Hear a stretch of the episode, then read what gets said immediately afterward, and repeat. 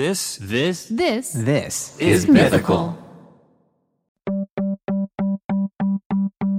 Welcome to Air Biscuits. I'm Link. And I'm Rhett. It's time for another conversation with somebody interesting from the internet. And this week, the person that's joining us at the round table of dim lighting is Dane Boedigheimer, known to fans as Dane Bo, known to us as Dane.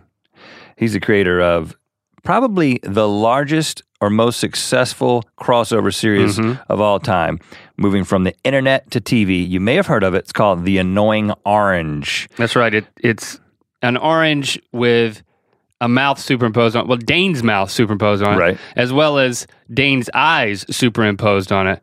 I think technically it's one of his eyes superimposed twice. It's the same eye, doubled. Which may be part of the key to the success, along with, well, all the other factors, which we talked to Dane about. It premiered as a one-off video in October 2009 and now has over 152 million views. I'm talking about just that first episode of The Annoying Orange. Here's a clip. Hey, Apple. What? You look fruity. Yeah, that was hilarious. Hey, Apple. What? Can you do 10 push-ups in 10 seconds? What kind of question is that? I don't even have arms. How am I going to do one push-up? Hey! What? Hey, Apple. What? Can you do this? No. Try it. No, stop it. Okay, with that initial success of that video, Dane got the bright idea to start a channel that was wholly devoted to The Annoying Orange. It's called Real Annoying Orange. That was a good decision because that channel has since racked up 2 billion, that's billion with the B, that's like almost a third of the world's population views. And in 2012, Cartoon Network picked up the series and adapted it for television, with Dane still running the behind-the-scenes production operation, The High Fructose Adventures of Annoying Orange. He's orange! He has a lot of friends! They live together on a fruit stand! They have adventures all across the land and even play in a rock and roll band! He's orange, annoying orange, he's orange, annoying orange, he's orange. Since then, that television show has had 2 seasons, 60 episodes, but Dane hasn't stopped on the internet. He's still cranking out weekly episodes of The Annoying Orange. And also making videos on his own channel, he's Dane still Bo. Got at least two active YouTube channels with a lot of content. We had a great conversation with Dane. He's got a lot of interesting life experiences that he shared with us, one of which was how to deal with inappropriate pictures while working at a 1-hour photo lab. It's touch and go with that. Also, how he worked in the middle of nowhere, North Dakota, where he grew up, and then his move to Bakersfield, California, where he found meth heads rolling around in his front lawn. Quite a shock. It's never happened to me. No. But I'm glad it happened to him so he could tell us about it.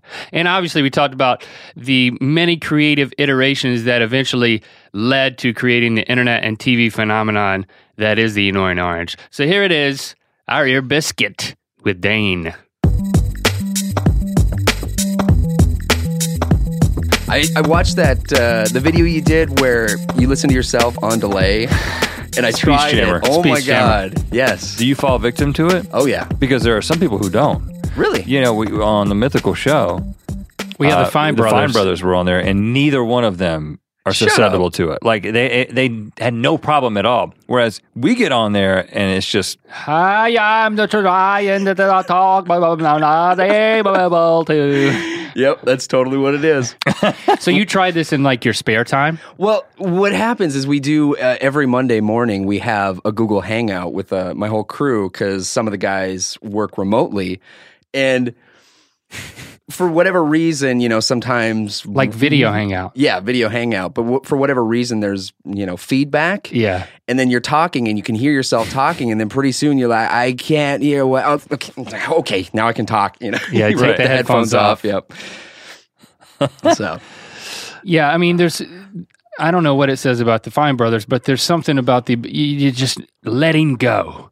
And just talking and knowing and that you sound like a complete idiot. Yeah, I'm the worst when it comes to that. So yeah. Now, going to your studio and, was I think I said this when we were there and we were doing our guest spot for The Annoying Orange. It was kind of like a dream come true. It was like Like, well, or like a field trip. Like you watch this show, and your friends are getting to go on the field trip. When do I get to go on the field trip? And it's like, and what is it going to be like when I get there? Are there going to be paddle boats? Yeah, and the best field trip we went on in grade school was to Pullen Park, and there were paddle boats. And that was the only disappointment, I got to say, that you didn't have paddle boats. Yeah, that's next on the list. But it was a very cool experience being guest on Annoying Orange, especially because we got to be rappers. Yeah, yep. You get to be the rapping fries, Chris Cut and Cut Chris. Yep. Well, and you know, I had made assumptions about how the process would work or whatever. Mm-hmm. The one thing that I had not thought of was how still our heads had to be. Right. Yeah, so you sit us down in the stool. You sit Rhett down in the stool first. I'm like, let Rhett go first, because if this is going to hurt, I want to know. I didn't know. Yep, you can see how it goes. So you sit down in the stool, and I think you told him to put his head back. If you want to put your head back, you can, but it was basically, I saw you set up the camera, just film his mouth. Mm-hmm. And I mean, you've got this down to a science, right? By this point, I mean, it's been 5 years. Has this staying? Because the first thing that happened was I sat down and I wanted to move my mouth to express myself, especially when you move your whole head. Yeah, move your whole head when you're adopting a character. Has this affected the way that you communicate in life? Do you find yourself like keeping your head still now? Like not, when you're talking, not consciously. I bet you, I have to wonder, actually. I mean, if somebody, you know, if they did a study of me, like, you know, starting 5 years ago to now, because I can't tell. I had motion study. You did? What? No, I'm just saying if they did, it would be a head motion study, and you could be able to track. Now your head moves. I can tell your head's not moving that much when you're talking. You might be right, actually. Well, I was going to say that I think his head is moving a normal amount. It is. I think you got normal head movement while talking. Right. It's kind of funny because you learn how to keep your head extremely still and emote as much as possible, but still move the rest of your body, like using your hand to gesture, things like that when you're, you know, saying something angry, like, I hate this very much, but you can keep your whole body very still. What character is that? That was my dad. Really? That was my father. No, I'm just kidding. So, you know, I feel like it was a success. I haven't seen our Chris Cut, Chris Cross guest yet. It hasn't come out yet as of this taping. Mm-hmm. But it was a grand experience. Oh, yeah. And you said 5 years of getting this thing down to a science. I want to thank you for the experience. It was like paddle boating. Paddle boating. Yeah. Well, you guys were naturals. You know, like there's a lot of people, and no disrespect to anyone that comes in and sits down, because it's a little, I don't know, it's hard to sit down in a chair, and then you've got these lights shining at you. They're like 2 feet away, and you've got a giant camera in your face, and somebody's saying, you know, keep your head completely still, don't move at all, right? But be excited and say your lines with a lot of emotion.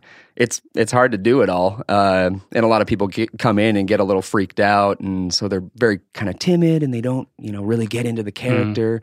But you guys came in, sat down, and rocked it out. So it was fun. Now, you've had some high-profile guests on that thing. I mean, from the start, it was, you've always incorporated YouTubers, but you've had some mainstream celebrities in there, too, over time, right? So back in the day, I got a cold call email, and this company wanted James Caan to be on the show to help promote whatever they were trying to promote. And so I got to go to his house and meet him, and it was just me with a camera, sat down, filmed him. You were like, he knew, you're just gonna film my mouth. Right, yep. I mean, he kind of knew. I mean, he kind of knew what was going on, but at the same time really didn't. It was a lot of fun, actually. He was a really, you know, gregarious guy. He just told a lot of really weird stories, and he would go off on tangents in the middle of a line. It was, you know, he really? Yeah, it was fun. Could he keep his head still? Yeah, he actually did a really good job. He was a good head stiller. Yes. And yeah. What part did he play? He played Jalapeno.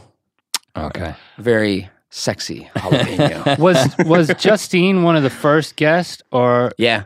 Yeah, she was the first guest. Before that, it was like Bob just Jens. Me. Was he helping you out at the time? No, Bobby wasn't really helping. I mean, he was one of my buddies, you know, good friend at that time, and he was kind of watching this whole thing grow. But he was actually in the same episode that Justine was in, so that was the first episode with other people. Right.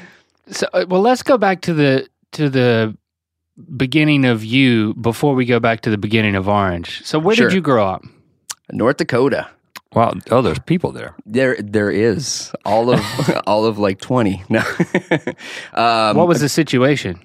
The situation was it's a little town right outside of Fargo, North Dakota, called Harwood. Growing up, I was in college. I was known as the Harwood Hustler because I hustled the hard streets of Harwood. With like playing pool or what? Nothing. Selling drugs? No. Just because it started with an H. Exactly. And it had alliteration. Cool. So. Yeah, right. Because you were compensating for something. I don't know what. Being from Harwood. I put faces on food. What can I say? The movie Fargo, how do you deal with that when you grow up so close to Fargo?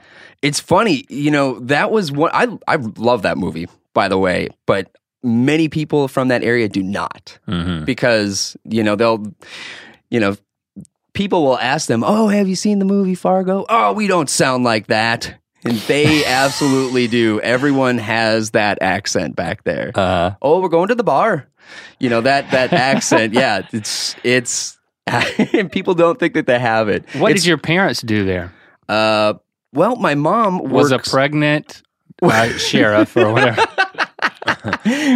I wish. Well, my dad was a roofer. My mom worked all kinds of different jobs. She, would work like factory jobs. She worked a lot of night shift kind of things. But right now she works with developmentally disabled. Excuse me, I can't talk. Oh, she's a true hero. Then. Yes. My dad's not around anymore. Okay. He passed a few years ago. But my mom's still around. My brother's back there still. He's going to school. So now you were doing an impression of your dad earlier. Yes. Was that this is how he talked? Yeah, when he was angry. Yeah. Did he get angry at you occasionally? Yeah. He got angry at all of us. You and I know you have a brother. Yeah. Luke, right? Mm-hmm. And then who else is in the family? That's it. Okay. Me, my brother, my mom. Okay. Dad, yeah. Two brothers. In the immediate family anyways. I got tons of cousins and aunts and uncles and all kinds of things. I mean, so what do you do in North Dakota for fun as a kid? Nothing. There's not much to do, and that was the whole thing. Like, obviously you hang out with your friends, get in trouble, go tip cows, that kind of thing. No. That's not possible. We've tried it. Yeah, we have. No, I'm joking. We're from another north. No, but we have tried it. So, I mean, that's what we did for fun in North Carolina. Attempt to. Yeah, there's just, that was the thing. There wasn't a ton to do, so you just kind of had to use your imagination. And one of the things, when I was 12, my parents got a camcorder for the family. And as soon as they got that camera, I hijacked it and it became mine. And I used it to make all sorts of, short videos with my brother. Was this thing full VHS or mini VHS? It was 8 millimeter. Oh. Like a... What is it? No, it's not Super 8. It's Digital 8? Yeah, Digital 8, yeah. Oh, okay. Yep. So the smaller tape-based thing, but you could digitize the footage. Yep, exactly. You weren't editing on VCRs. I was, in the beginning, yes. Okay. Yeah. Well, Digital 8 came out afterwards. Like Hi-8. Yeah. That's what you're talking about. Yeah, it's Hi-8. Yep. Yeah, that's what it is. Yeah, because Digital 8 was a little too recent. Yeah. Yep, exactly. So you would make shorts, but would you edit in camera? Like, yes. Shoot this scene, and then the next scene is this, so I got to shoot it now. So that it can be laid on the tape right after the... Yep, exactly. But it was obviously never a perfect science because there was like a 1 or 2 second delay from when you click the record button. So you'd have to, say action, but then tell the person, don't say your line until 2 seconds after I hit record. Right, because I'm not going to edit this. That's happening right now. Exactly. So you get a lot of cutoff lines. You get a lot of people like standing there for a second and then moving and saying their line. So you immediately started... doing scripted content with the camcorder. Yep. And then, playing around, we had a VCR in one room and then a VCR in another room. And so I grabbed those, put them together, and then, you know, tape to tape. Take out those gaps. Yeah, exactly. Put in some sound effects even. Oh, wow. I had what was it? It was a tape player that I hooked the RCA cables up to the back of the VCR, and then I could put fart sounds and stuff in the videos. So. And so when you did that... So these are fart movies? No, when you do that... What kind of movies do you think I made? Because this is how I remember editing. You know, mm-hmm. Link and I would shoot something, and then I would take the VHS-C tape. I would put it inside the VHS holder. Yep. Put it in the VCR. I would go to my dad's office at the law school, and I would take two like VCR carts that they used in classes, and put them side by side, and then take the cables from Radio Shack and do the editing. But I don't remember being able to run. To overdub audio at the same time, or you eventually figured it out, and I said, "This is good." Yeah. That was my role. I was like, "Good job!" But didn't we have to do it all? You had to do it all at the same time, yes, right? Yes, exactly. So it's like while you were recording video, yep, you had that was from one tape to the other tape. You were sitting there ready with the tape player, and then you would hit in hope to God that the fart sound came at the right same time. Yeah, exactly. So there was a lot of hit and miss. So it's so amazing that was a thing that happened, mm-hmm. and it all depends on how old you are. Yep. Well, in fairness, the fart sound, there's a little leeway with when the fart comes. Sure. Like if you lean. And then it's a few seconds before the fart comes. Well, that's normal. Yeah, we've all had that. But if it comes immediately, that's also normal. Unless you're actually, if you're filming the butthole, then you've got to be very precise. I never did that. What kind of movies were you making? Fart movies, the same fart as you, movies, yes. Right? Have you, now, I assume you're a fan of Dumb and Dumber. Yes, knowing you. Yes. What does that mean? And well, because you just said, have you seen the new trailer? It looks amazing. Well, the trailer, I laughed out loud. He names the cat Butthole, and he says, "Why do you call him that?" And he holds up and shows the cat's butthole. Yeah. Yes, I've seen the trailer. Right? So, I mean, I watched that today. So, they do show cat butthole. And he has to say it like that, butthole. And it's in a trailer. A trailer is, you know, anybody can see that. Yeah, right. So that's, yeah. So, right. I mean, you know. The world is changing, guys. So how did you go from fart movies to making The Annoying Orange? I'm sure you can answer that in 2 sentences. Take as much time as you need. So I went from making fart movies to, you know, just I kept making them. And were there screenings? No. I mean, there was for my family. That was the whole thing. Like, I loved making videos with, like, all my cousins and stuff, and then we'd all crowd in a big room and watch them together and laugh. Do you remember being particularly proud of any one? Oh, man. So I made this series called Demon Shadow. And it was about this demon. Like it was a ritual for us. Like every 4th of July, my family would come out and we'd all get together for a 4th of July gathering. But at the same time, we would film one of these demon shadows. Because you had a large cast. Yes, exactly. And they were completely nonsensical. I grew up on horror movies and comedies pretty much, so those were my inspiration. Very, very cheesy, but it was just about this demon that would haunt us, and every year it would come back to life. It's kind of like Freddy Krueger. There's just, he can't be stopped.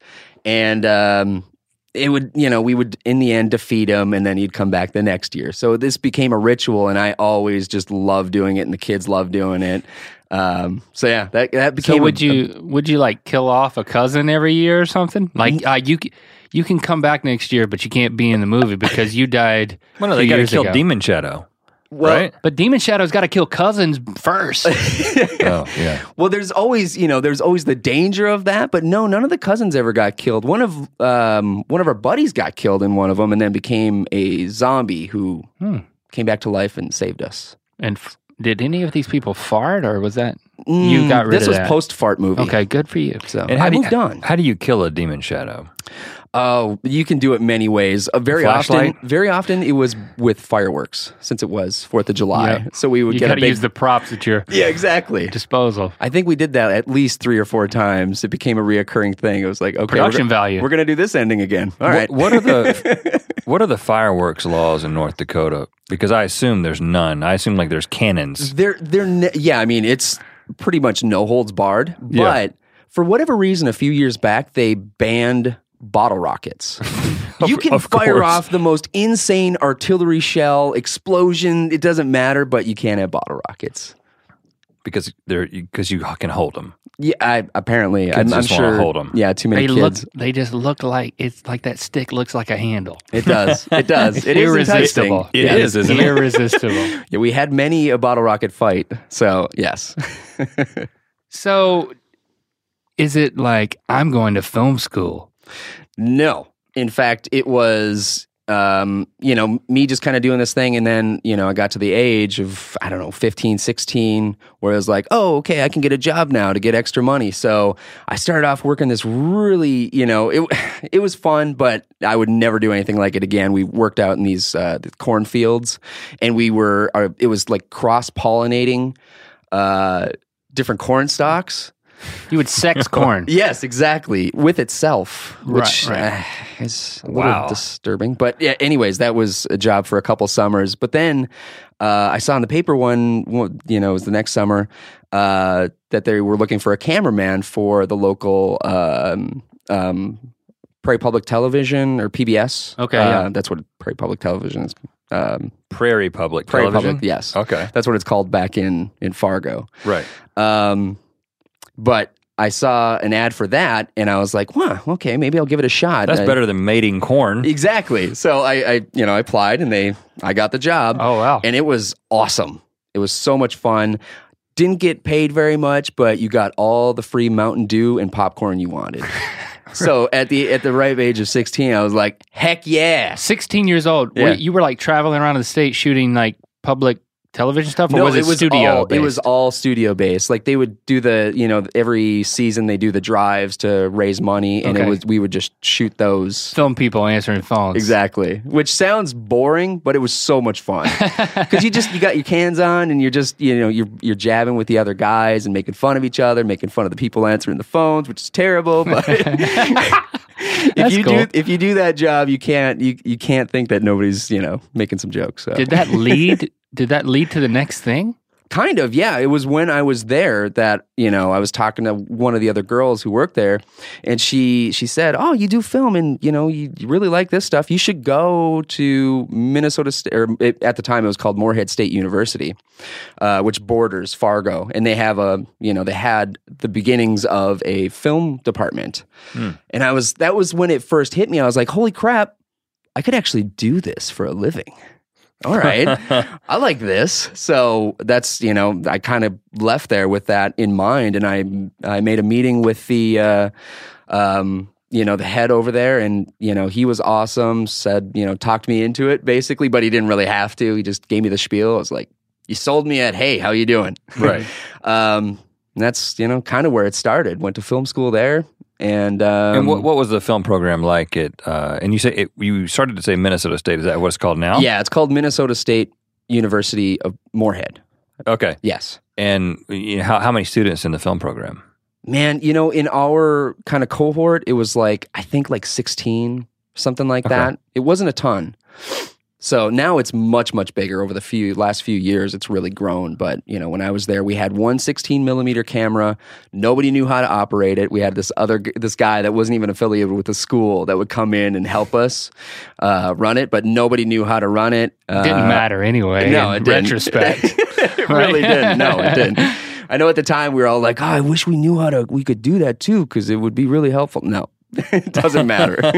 So was there like Demon Shadow the college years, or? Oh, I wish. I kept making them in my own time. Really? You know, yeah. That was my thing, you know. Like, do you still have Demon Shadow on tape? I do. I've always wanted to upload them to YouTube, but I'm a little hesitant because they all have like copyrighted music. So I figured maybe I'll just put them up and not, you know, obviously not monetize them. Or you just need to create the channel Demon Shadow. Yeah. And then just, you know. Yep. Just take whatever happens. Right. Well, if we get done with this podcast and people are like, we want to see Demon Shadow, all right, then I'll do it. Right, okay, that's going to happen. So, at Dane Bo on Twitter, hashtag Demon Shadow.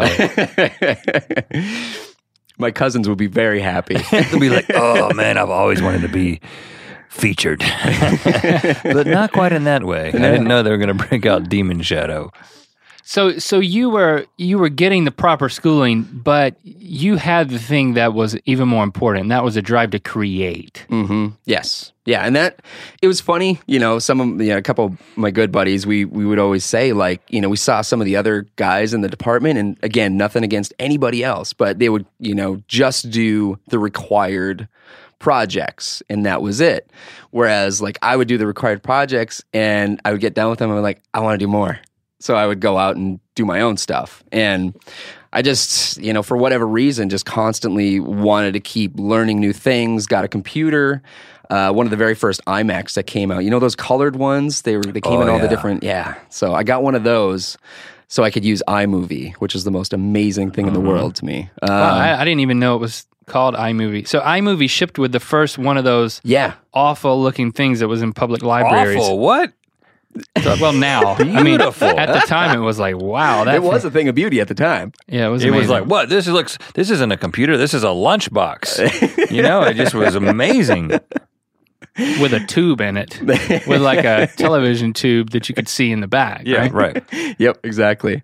Yeah, so I saved up my money from doing those other jobs, bought a computer, and, you know, just...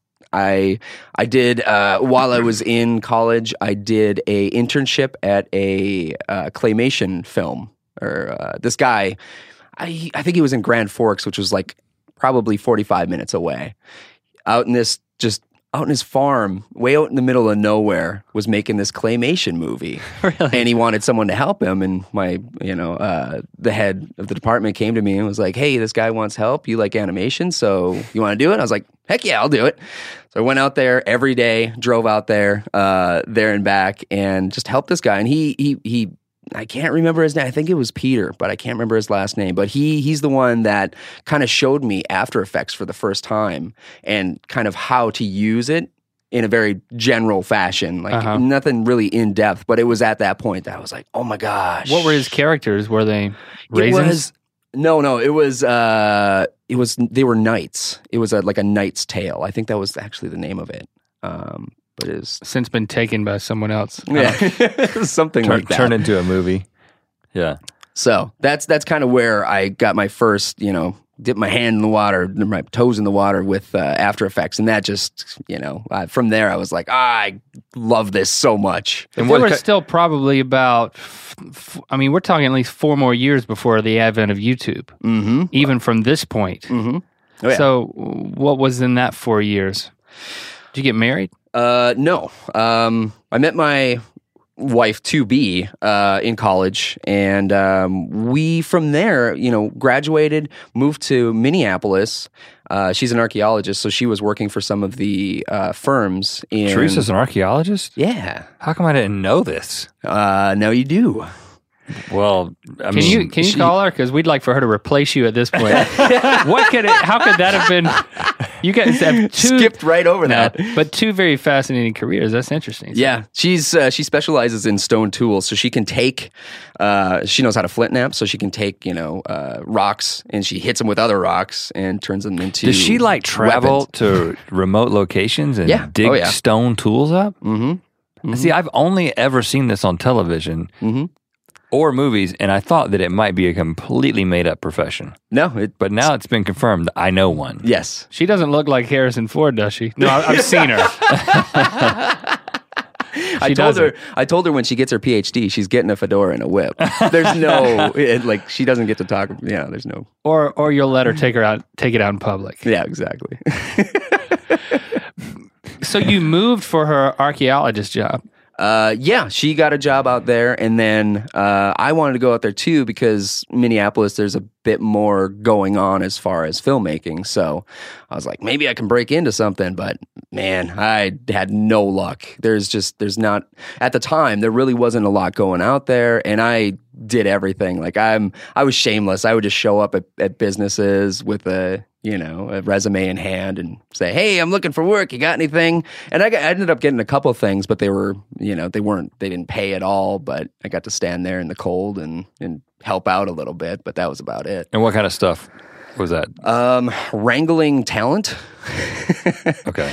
For I think it was a commercial shoot, and then I can't even remember what the other one was, but it was something similar. So it wasn't anything crazy. It was just like a one-day shoot. Got to do it a couple times. In the meantime, I worked at 1 Hour Photo Labs. That was my thing. Wow! So you've seen photos. Oh yes, it's like archaeology of a different kind. It kind really. Of is actually, especially when because people 1 Hour Photo Labs. There's just stacks and stacks of photos, and people bring stuff in, but then they just don't come back for it. So you'll have. Packages there for years, and peeling those open and, like looking inside, it's crazy. You see some crazy stuff. If people take photos of things that are like inappropriate, you're not supposed to develop those. No.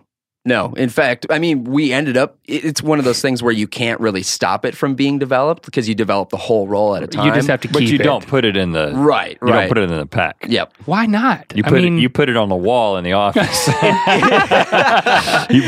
That wall. It was the procedure was too, it was mandatory that when that happened, you had to actually tell the person, hey... We found some naughty photos in there, and we couldn't put them in. And of course, but they were developed. That's what I don't get. And what were the categories that you couldn't put in there? Are you talking nudity? Yeah, that was like illegal activity. I get that, but, sure. But why personal photo nudity? It's North Dakota. But I think that maybe it isn't anymore. And of course, I don't know who's taking these type of photos and getting them developed these days. But right, I think that was like the law. But it does raise a great question because the person who took them has seen it. Right now, the person who developed them has seen it. Yeah, who are we trying to protect at this point? Yeah, I shouldn't say it's just North Dakota. It's everywhere. I remember in North Carolina too. But you would have to tell the person, that photo that you took, I don't know if that's your girlfriend or if that's your mom. That's an uncomfortable scenario to have to say to someone, we found some nudies, so... And what do people say? Are they like, oh, yeah. Yeah, it's either one of two scenarios. The first is they're kind of get that bashful look on their face and oh, okay, sorry. Or it's what? What? That's my photo. You printed it, right? And then you have to say well, yeah, but we can't give it to you. Well, just give it to me. So it is crazy. It is. Man. So do you have any on you? Let me see your wallet. You will never see my wallet. So you and Teresa, you were dating or you were married? Yeah, we were dating. Yeah. Okay, so she's being archaeologist extraordinaire, mm-hmm. and you're trying to piece it together. Mm-hmm. Was that frustrating? You're oh, she's not going to marry me if I don't get out of this photo lab. No, there was really no worry about that. Neither of us were really in any rush to get married or anything like that. But it was frustrating at the same time, of course, to really be hungry for it and want it. But at the same time, kind of not knowing what you want. But just being hungry for it, Because mm-hmm. I didn't know at the time, do I want to do animation? Do I want to direct? Do I want to do this? At the end of the day, all I kept thinking in the back of my brain is, I want to direct movies. That's all I want to do. So where was the breakthrough? I don't know. Well, I guess it was YouTube. Really, that was the big breakthrough. From Minneapolis, Teresa got into a master's program in Bakersfield, California. Oh yeah, Baco. Right on our back doorstep here. Yeah. Drive an hour and a half, you get to Bakersfield, the meth capital of the world, birthplace of Merle Haggard. Yep. Mm-hmm. Exactly. So we ended up moving there.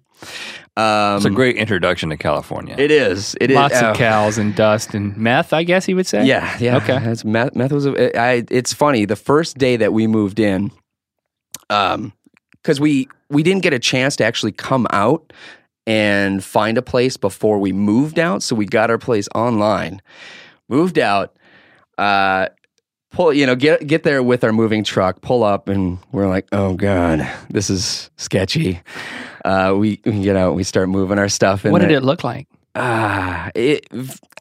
lack of a better word, very ghetto-y. You mean, unsafe? Yes. Okay. A lot of unsavory types hanging out. Mm-hmm. guys rolling around on lawns, obviously on something. There was a guy that was there. He would roll around on the lawn and chase cars. You mean like as if he were on fire? Like a person. At first I thought you meant like driving a car on lawns, but you mean no. Like bodily rolling on grass. Like a log. Right. A log that snorts and yells. And then he would chase cars like a dog. Yeah. So, roll like a log, chase cars like a dog. It rhymes. There you go. Uh-huh.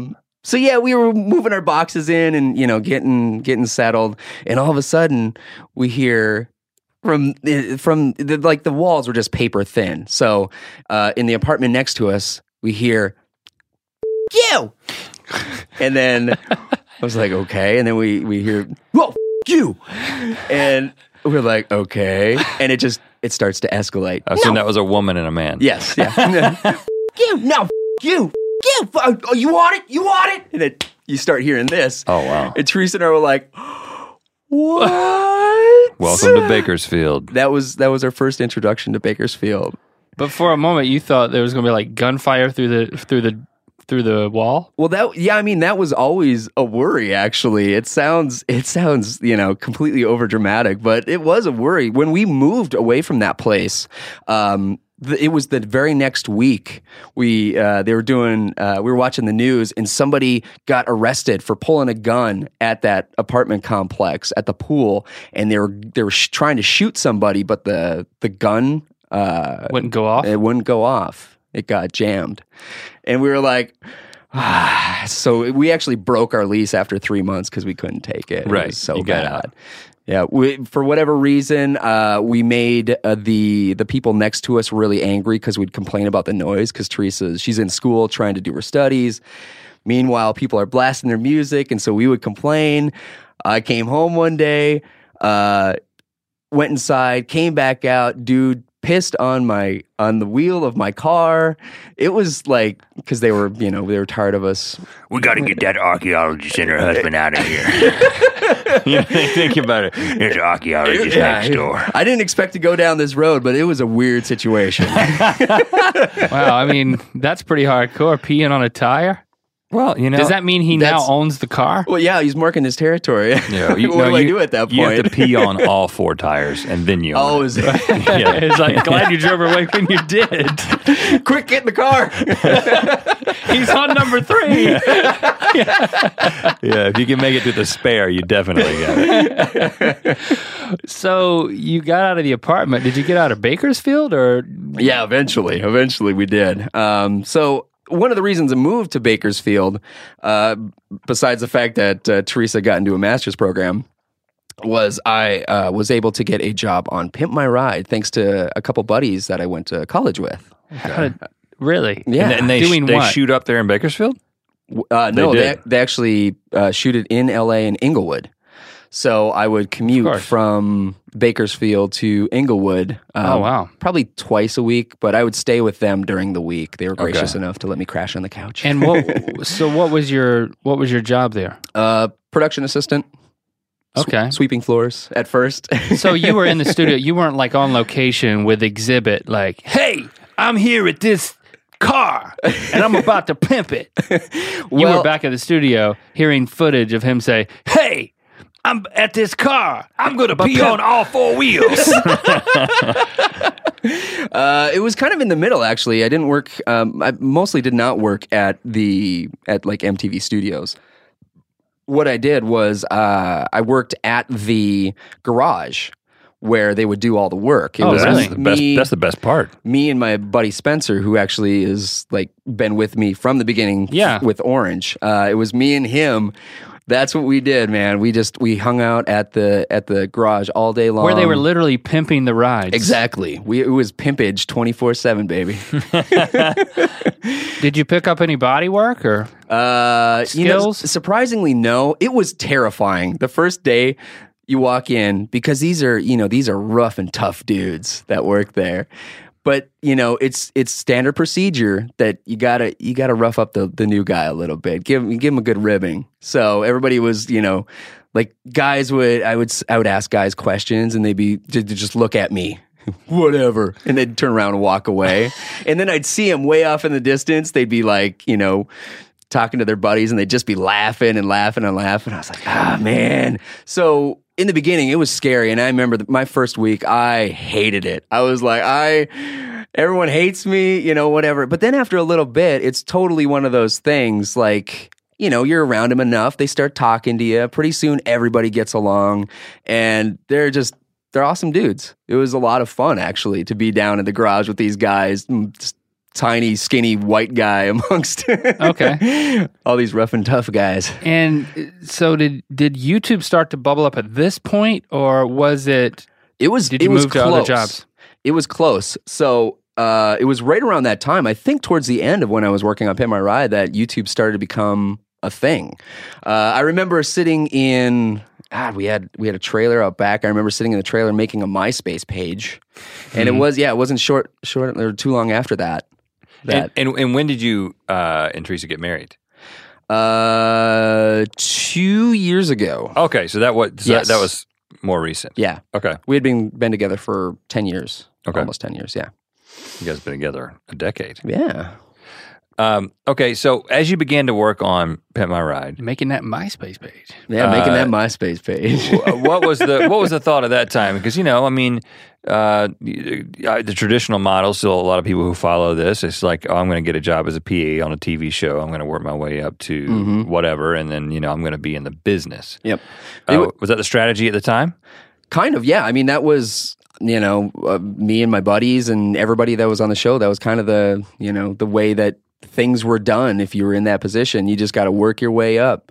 And I kind of did, you know, from PA, I was able to actually parlay that and work on a creative team with a little help from Spencer. Actually, he helped me get a position on a creative team where I got to actually shoot and do some writing, write some of the bits on the show, things like that. So that was a lot of fun. But, you know, at the end of the day, things didn't quite work out. And after I was done with it, I just, you know, it kind of left a bad taste in my mouth because I was just like, this isn't quite what I want to be doing. It just doesn't feel right. So I was like, I don't think I want to do TV. But while I was working at Pimp My Ride and we were, you know, working our butts off, you know, we would come home at night and we would just make stupid videos like we'd always done back in college and whatever. And it began with we made our own website called gagfilms.com, where we were just uploading our stuff there. And it was a lot of like old college buddies that would just go on the site and leave comments and watch it and stuff like that. And that was kind of our vision was like, hey, what if we created this site where everybody could put videos, you know? And then it wasn't too long after that YouTube popped out of nowhere. So you almost made YouTube. Almost. Yeah, just that close. I should have called it GagTube. I don't know what that would have been. There is a GagTube. You don't want to go there. Yeah. I actually had a lot of people ask me when I said, oh, we have the site, gagfilms.com. They're like, oh, is that porn? What do you guys do? Yarn Van Eyes. Right. Did somebody steal a video from gagfilms.com and put it on YouTube, or did you post it on YouTube yourself? No, I think we just, you know, we made a YouTube page and just started uploading stuff there. Because ironically, our first video on YouTube was stolen from our website where we were hosting our QuickTime videos. Mm-hmm. We had a parody of Pimp My Ride with our kids called Pimp My Stroller. Mm-hmm. Oh my gosh. How have I never seen this? We built, because it's not all iMac. Copyrighted music and it was taken down. But we pimped out a double stroller. We actually engineered this thing. It kind of looked like the Batmobile, and we put my daughter Lily and his son Locke in it, and we like, play these characters. We were making fun of Pimp My Ride. Yeah. It was like, yo, we pimped out your stroller. And then it was crazy. It had spinning rims and ground effects and everything. And we like did the voices of our kids and like. But you know, somebody stole it and put it on YouTube. Well, but when we moved from North Carolina, that pimped out stroller, double stroller, is out there somewhere. It's in North Carolina. We auctioned it off. Somebody bought it 3.5 years ago. Really? To a fan. Wow. Who came to our studio.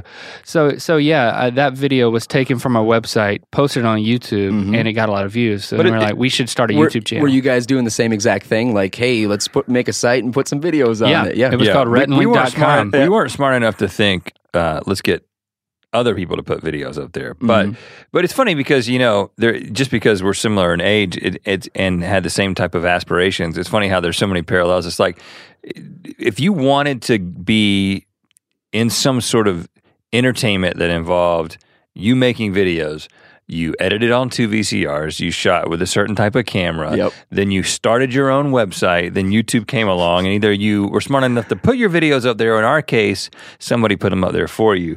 And so when you put them up there on YouTube, was early days, I guess, 2006? Is that when right when it started, basically? Yep. What were some of the first videos that you put up?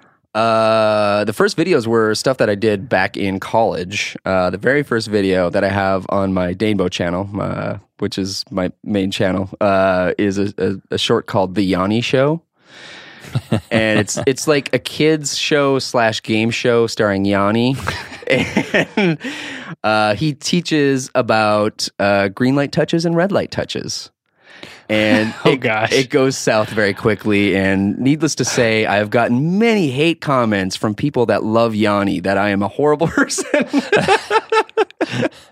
For whatever reason, back in college, we loved, you know, poking fun at Yanni. I don't know. The guy didn't do anything to us. Well, but he was an easy he was Yanni. I saw him on PBS the other night, and I was like, this is unbelievable. Yanni live. Like, he's still doing his thing. Still at it. Yep. So then what popped? Because I know before Orange, there were talking eggs. Yes. Yep. That was probably the first thing that popped. We introduced those eggs. I remember this very well. CW Online Nation. Yep. I don't know what the intro was. I'm sure it was a really cheesy line that had been written for us. It's like, you know what, Link? I'm in the mood for eggs. Oh yeah, Rhett? An omelet? Well, here you go. How about some eggs with personality? Really? You know, like, roll the clip. I'm sure it was something that bad. Yep, I remember this very, very well. So that was on YouTube. It was, you open the fridge. Yep. And the eggs. That was like one of my, the very first talking food video that I did. What happens? You open the fridge. Yep, open the fridge, and there's some unsuspecting, very cute, kind of slightly annoying eggs that are, you know, kind of bewildered and like, what is going on? And then they get taken out of the fridge and put on the counter, and the whole time they're like, I don't know what's going on, what's happening? And, you know, you see the frying pan get put on the stove, and the burner goes on, and the whole time they're still talking, what's going on? And then all of a sudden, Steve gets grabbed, and he gets cracked over the edge of the frying pan, and everybody freaks out. Yep, it's always Steve. I don't know why, but it's always Steve. And so it started with eggs, and then moved on to what? Well, it started off with eggs because I did that video for a film contest. It was Bolt.com. It was this old kind of networking site, kind of like MySpace. It's now defunct. It's not around anymore. But at the time, they were doing this contest where you make a minute-long video, submit it. If you win, you get $5,000. So I did it. And I actually won, and I used that $5,000 to buy a new camera and some new equipment, and you know. But why talking eggs? It's a great question. I mean, it's one of those things. Like you know, I always grew up, you know, anthropomorphizing things. We all do as kids. You know, you make the rocks talk or whatever, sticks, trees. You know, you give them personalities, and you know, learning After Effects early on. And realizing that I could actually do that in my videos just blew my mind, and that's why I just totally gravitated towards that. Like, okay, I can bring anything to life now. It's amazing to think that that stop motion guy that you drove ever how far every day to help him out for presumably nothing. Right. Taught you After Effects, and that changed everything. It totally changed everything. Yep. So that was, yeah, that's definitely so one of those moments. You won $5,000 and you bought a better camera. Yeah, so DVX 100. Oh, yeah. You guys had one of those? A or B? Oh, yeah. You had an A? I had a B. Okay, we had an A. We had an A and then we had a B. It's nice. So, wow.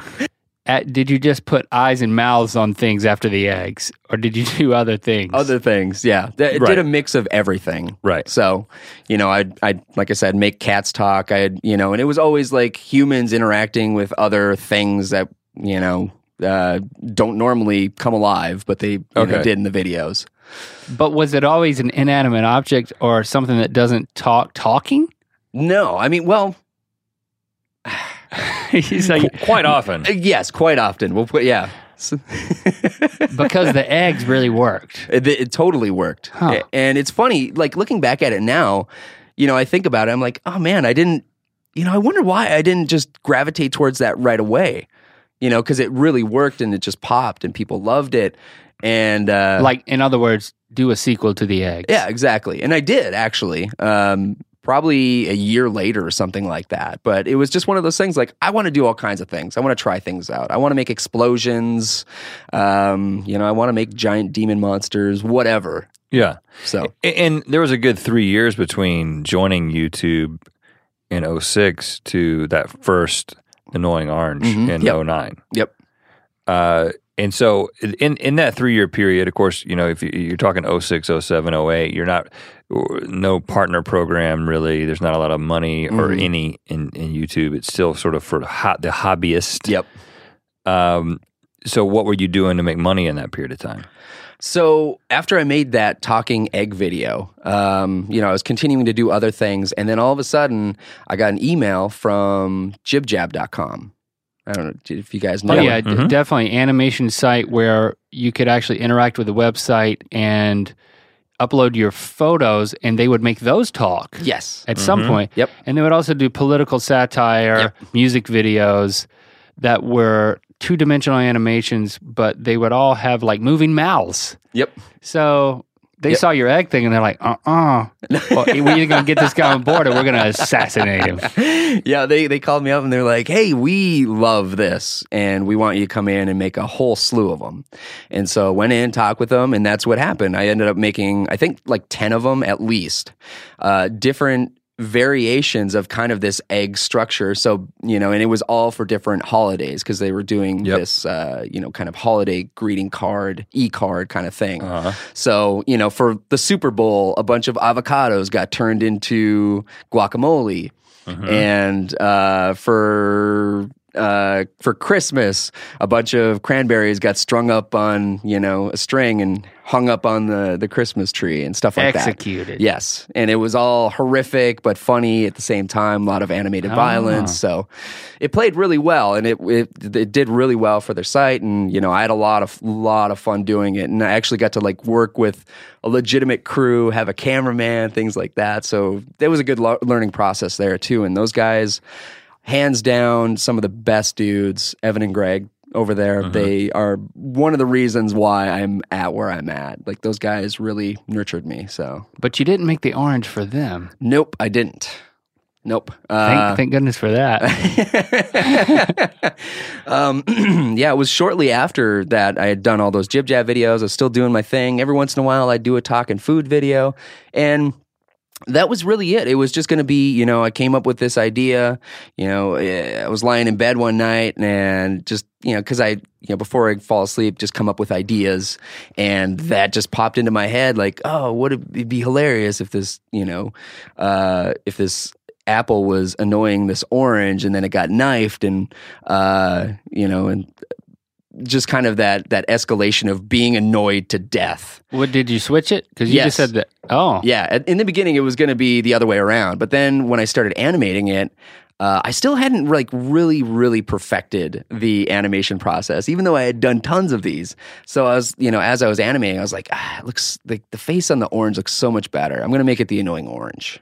So I swapped it. Wow. So it was almost the annoying apple. Yes, it was almost. But it was good that I didn't go that way, because then, you know, Orange could say, "You're an apple." And, you know, there's that, you know, kind of well, you know, thing going on. The it's, you know, up to over 150 million views now. It was one of those videos that everybody passed around back then, and continues to get a lot of views. Mm-hmm. Having just watched it today to kind of just to refresh as a refresher on it, mm-hmm. I'm just reminded at how much the violence at the end is really the hook. Mm-hmm. Yep. You know, it's like, it's funny throughout. I mean, it's just a hilarious video, that first iteration of The Annoying Orange. Mm-hmm. You're laughing throughout, and then, of course, just this unexpected, like, oh, this is going to happen.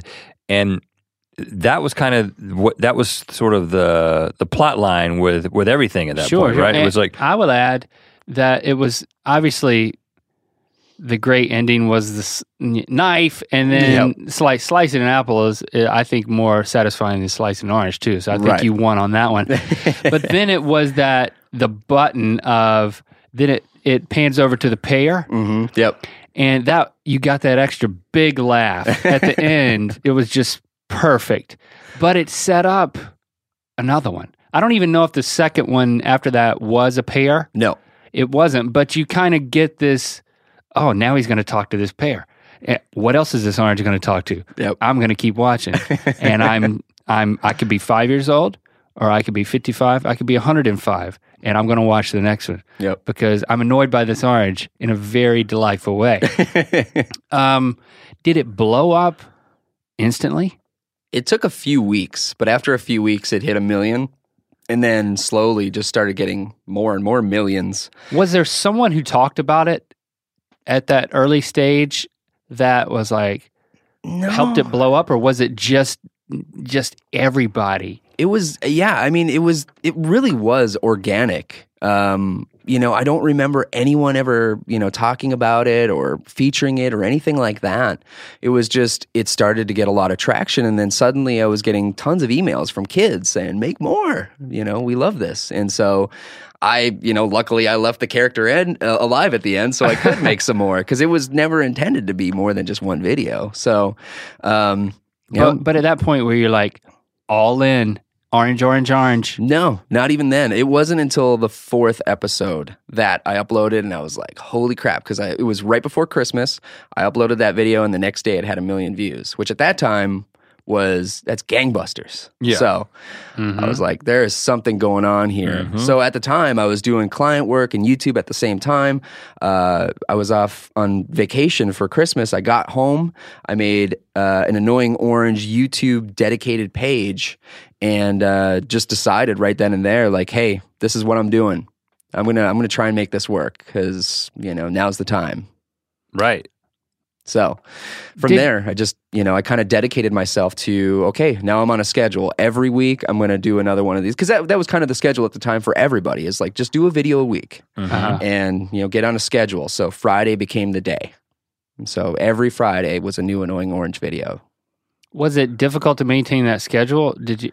Oh, yeah. Because of the work that went into it, the writing, the shooting, the editing, the compositing. Yeah, yeah. I mean, I would not have been able to do it without Spencer. I did the first couple episodes, and then, you know, by the third episode, I was already starting to get stumped a little bit, you know, as far as, like, coming up with puns. You know. In terms of writing. Yeah, so...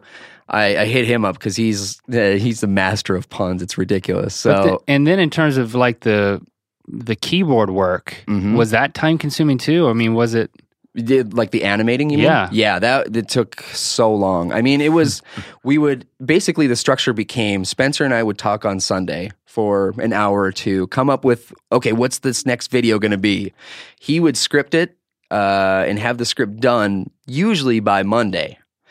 And we'd maybe do some revisions. It'd be very quick revisions. And then, you know, we'd have it locked by Monday night. And then Tuesday would record all the mouths. and then spend the next 2 days animating it and upload on Friday. And that was the structure for many weeks. That was your life. Yes. Your life for a while. Yeah. But it was rewarding because it was blowing up and it was working. Totally. It was fun. It was so much fun. After everything you had done, I mean, hearing your story, it had to have been satisfying. Wow, this is really happening. Yeah. Yeah, it was crazy. And to go on YouTube and see the videos featured everywhere, you know, at the time they would actually feature videos all over the site, and just seeing it featured and, you know, seeing, like, I would upload a video and within, you know, an hour it would have thousands and thousands and thousands of likes and favorites and,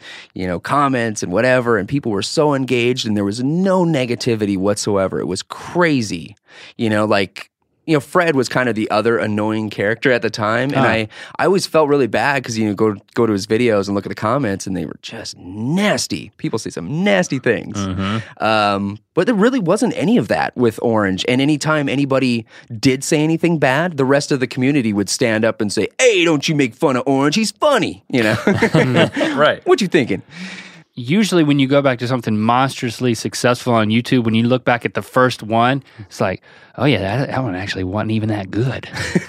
You know, that's the thing that I was very pleasantly surprised to rewatch the first one, that it was very much intact. I think a testimony to a process of, well, it wasn't an orange, but you had mastered a lot of other things, that everything came together in a way that you never could have imagined or planned. Right, exactly. Even that, I mean, if you can't point to any one thing, but it's kind of a confluence of everything. Mm-hmm, yep. The writing, everything. Mm-hmm. But it's very cool that even in that first one, it's like, oh, this is a template. This is not something that could be great. It was. And well, so thank you.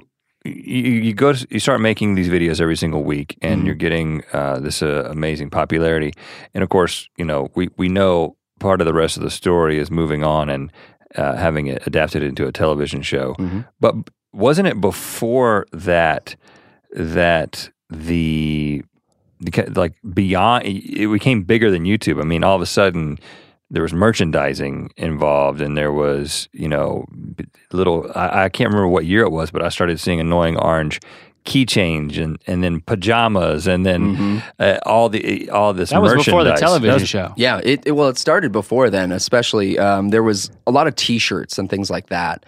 But, like, I think, oh man, maybe the toys actually were before. The toys were before the TV show too. So yeah, there was a lot that was out there before the TV show. I felt so cool going into Toys R Us that Christmas. Like, I guess that was 3 years ago. It was so surreal. And it was like at the cashier, you know, the impulse buy stuff. Like half of it was orange. Dude, and I was like, oh yeah, I know that orange. Now, obviously, I'm sure you... I'm like screaming in Toys R Us, I know that orange! I do know the guy. I think I have his phone number in, like, my phone. If anybody wants to call him. I know that mouth. So you're seeing this thing blow up like this, and I know it's one of those things where you're in conversations with people, and you're like, oh yeah, let's do this merchandising thing, and they're all going to make keychains or pajamas or T-shirts or whatever it might be. But how does it feel? Do you remember the first time you saw it on a shelf?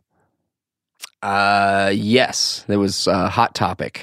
Uh-huh. There was actually a bunch of YouTubers that had gotten stuff in Hot Topic. I don't know, were you guys in there too? We were not part of that wave. No. Okay, like Shane Dawson was one of them. Yeah. I think Charlie the Unicorn. There was a bunch of people, so it was cool to actually go there and not just see my stuff, but a whole wall of YouTubers.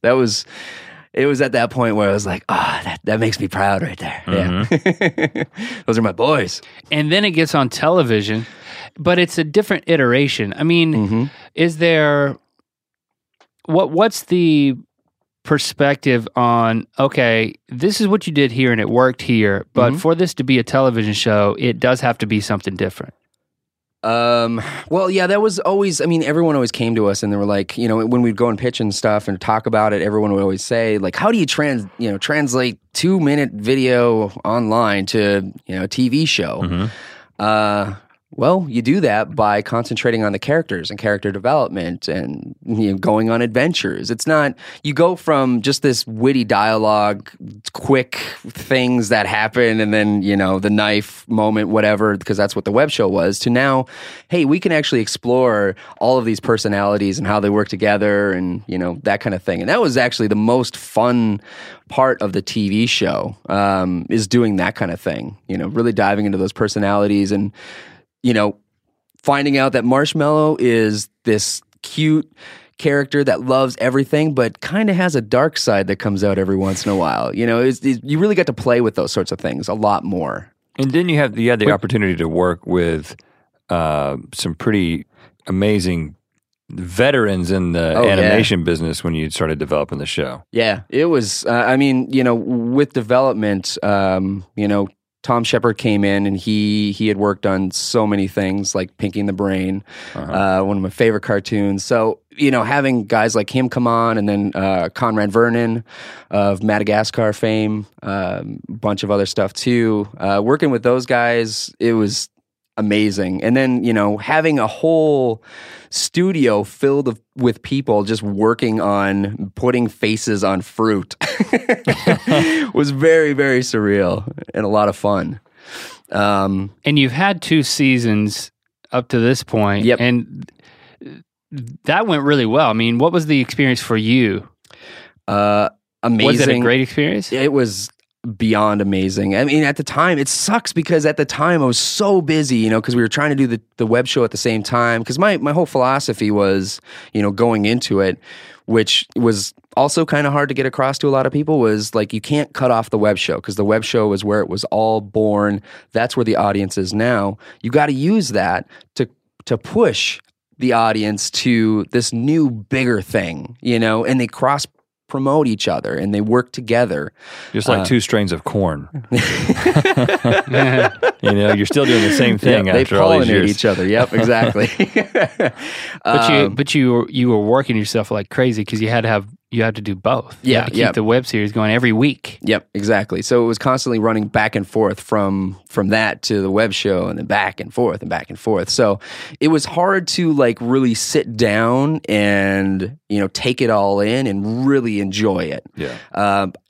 But, you know, I say that, but I'm not saying that I didn't enjoy it, because I really, really did. But it, you know, at the time, looking back, I'm like, gosh, I wish I would have just sat around more and just, you know, took it all in a little bit. But what's your focus at this point? I know that on the Orange channel, you've got your own channel, the Danebo channel, which there's things happening there. But and then even within the Orange channel on YouTube, there is. Seems to be a lot of different things that are happening there. So what's the strategy and what's your focus? Be it television, Dane Bo, Orange, or the Orange series, or other things on the Orange channel. It's all of those things, actually. We're continuing to do stuff on the Dane Bo channel here and there. We've got. You know, we're always doing stuff on the Annoying Orange channel every Friday still, and now we do stuff every Monday. It's usually like gameplay videos, because obviously everyone loves gameplay on YouTube. And then Wednesday we've kind of held for new IP. You know, we did our first new show about a half year back called The Misfortune of Me Being Ned. Excuse me. And it was an animated show, cartoon. It was a lot of fun to do, and it kind of taught me the whole process of making a cartoon, and it is a much more daunting task than I ever would have thought. So, but yeah, kind of just exploring and experimenting with, you know, the whole medium, because really it used to be you uploaded once a week, and that was kind of the model, but now it's become much more normal for people to upload, you know, multiple times a week, if not multiple times a day. It's kind of what the algorithm is geared towards. So we're just kind of playing with that. I mean, and with having 5 years of Orange, that's what you said, right? There's 5 years of Orange under your belt. Yep. I would imagine there's a challenge to keeping it relevant, keeping it top of mind. I mean, you can't expect to do the same thing and get the same results, right? Exactly. So how does that work? I mean, Is it frustrating? Views aren't the same that they used to be in one sense. No. And it's tough because you don't want to go down that road where you're just a slave to the views, but it's so hard not to be. You know, because when it starts getting down that road, you start enjoying it a lot less and you start worrying, okay, like, I worked so hard on this video, but it didn't make its money back. And so now what am I going to do? And, you know, so it's tough in that way. But, you know, ultimately we try and do something new with every single episode, whether it's a 3D shot or, you know, something that we haven't tried before, just to keep it fresh, and then always, you know, trying to bring new people on, like you guys, mm-hmm. and, you know, new people that are getting popular on YouTube. I still find it amazing. We had Chester C. come in a while ago, and he came in and he was, you know, he's been blowing up. And so I was worried that he wouldn't even want to be on the show, like, you know, our dinky show, whatever. But he came in, he's like, are you kidding me, man? I totally want to be on this show. It's like, you know, it's a rite of passage. It's a YouTube rite of passage. You got to be killed. So it's, I'm continually amazed by the YouTube culture and, you know, everybody working together still. You know, it's a good thing to fall back on, especially when you get frustrated. You know, it's a big family, and that's a very comforting thing. Well, we're glad to now be considered part of the ranks, the dead ranks, and to hang out with you and hear your story. It was a lot of fun. Thanks for coming in. Yeah, thank you guys. And now we're gonna kill you. Oh gosh, knife! I'm gonna do what you told me to do. I was sitting there in the booth, and you were like, "Okay, now just yell." And I was like, oh, this is it. I'm dying now. Yeah. So I just encourage you to yell like you're dying. Okay, here we go. A little Tarzan in there. Yeah, that was excellent. Thank you. That's good cut. Sign the table, sir.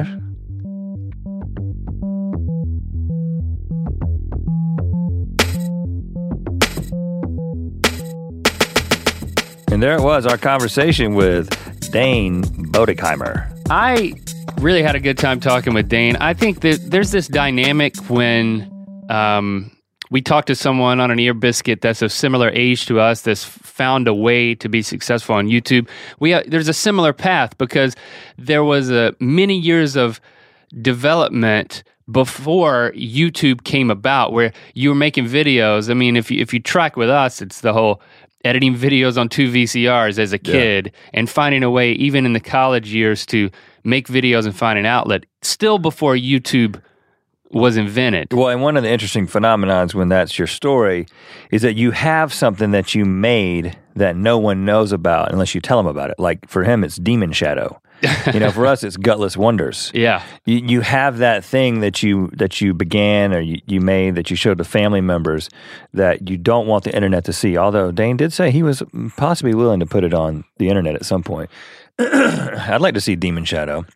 Yeah, and you know, and he got married before the whole YouTube thing happened. Not true. He met his wife. Who is now his wife. But yeah, he's been. But they were a long time couple kind of thing. Yeah. So it's just a different thing than what you see today with YouTube. It's these kids who, you know. I don't know. They don't know who they're dating next or what they're doing or what video's coming out. It's just a different dynamic. And there's nothing wrong with that. It's just, it's good to connect with somebody who's got sort of a similar background. But not old. We're not old. Oh, no. No, it's not. I'm not saying that. 50 is the new 30. The sad thing is there's somebody who just said, whoa, Renlicker 50? What? It won't be too long, brother.